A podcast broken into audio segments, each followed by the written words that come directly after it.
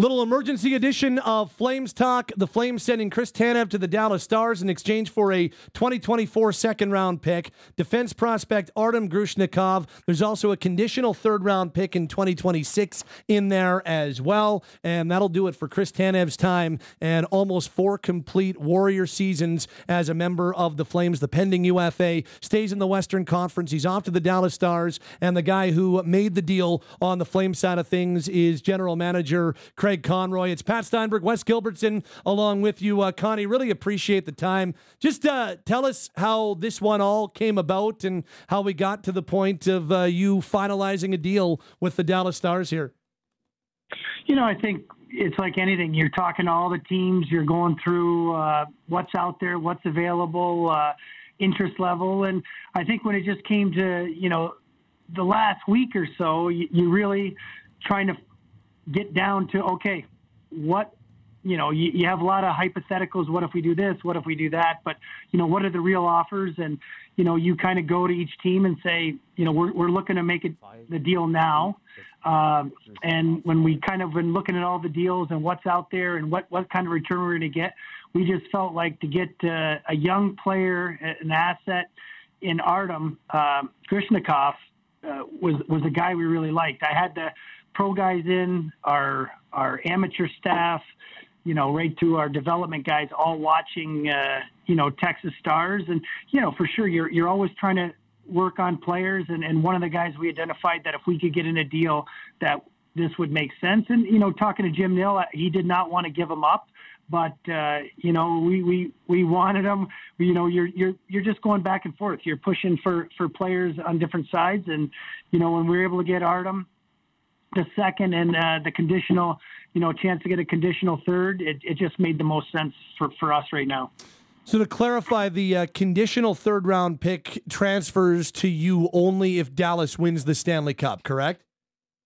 If Dallas makes the finals. If Dallas makes the finals, okay, so it's not wins the Stanley Cup. If Dallas makes the Stanley Cup finals, uh, you will get that conditional third round pick in 2026. Okay, appreciate the clarity there, and and 50% retention uh, on your side for Chris Tanev as well. Tell us about uh, tell us about how that factors into this deal from your side.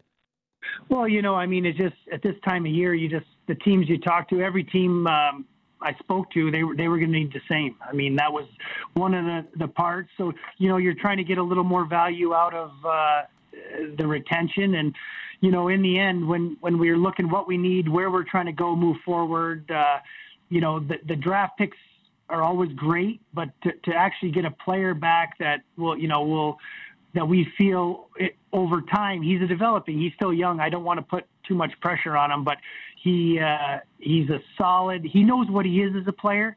You know, I think that's what I like about him. He he plays hard. He's a great penalty killer, uh, defensive defenseman, good puck mover, but he plays within himself. I mean, he doesn't seems to know what he is, and and he does it uh, really really well. And to be a you know 20 year old in the American League, uh, he's having a good year. I know the numbers aren't to uh, pop, but you have guys like Jeremy Poirier and Hunter, offensive guys. This is yeah. a, a, perfect complement to a to a players like that. And and you said that the uh, the pro scouts have been kind of targeting him for quite some time.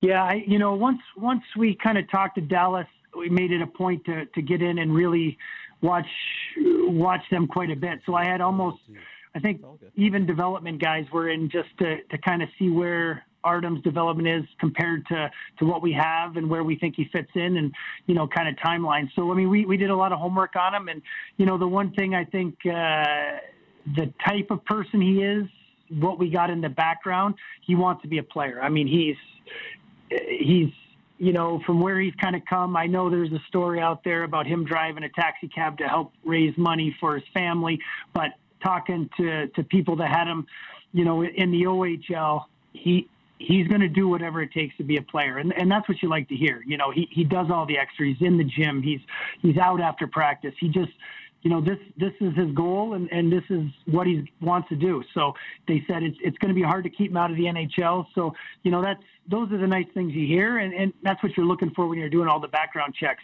to make sure uh, you know, we talk about culture and what we want to bring in, and, and he sounds like a great fit. You know, obviously talked to him tonight, and he seemed very excited, and I, I can't wait to meet him in person here in the next couple days. We're chatting with Craig Conroy, Flames general manager, is with us following a Chris Tanev deal with the Dallas Stars. Steinberg and Wes Gilbertson along with you on this Wednesday night. Chris, Chris, sorry, Craig. There's a lot going on here.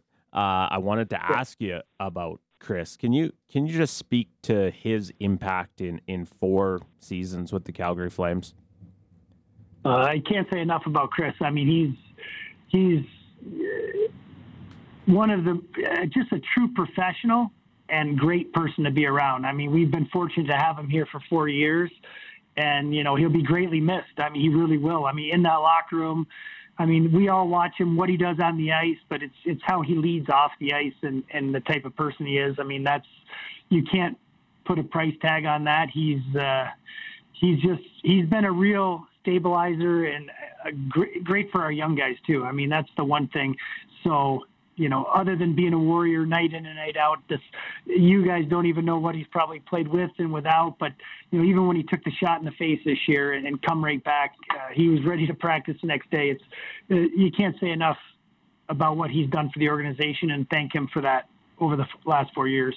I was going to ask you about that next part, and you mentioned the the young guys. What do you hope?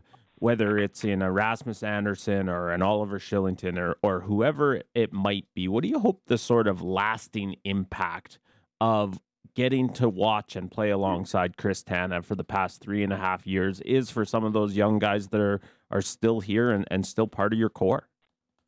Well, that's what you want them to aspire to, to be like Chris. I mean, to watch him go to work day in and day out in the gym, on the ice, in practice. Never took he never takes a shift off in a game. He never takes a shift off in practice. I mean, he's out there, is blocking even blocking shots in practice. He's going to do whatever it takes, and just the work ethic. I mean, I think if if I want those young guys to say, I remember what Chris did. He did this, this, this. That's the way I felt with Al MacInnis watching him when I was in St. Louis. You know, seeing the older veteran guys that okay, you know what? It's not good enough what I'm doing. I got to do more, just like Chris did, you know, and that's how I felt with Al MacInnis. So that's what you hope those guys, and those guys have been around him a long time, and then you want them to pass it on to the young guys coming coming up.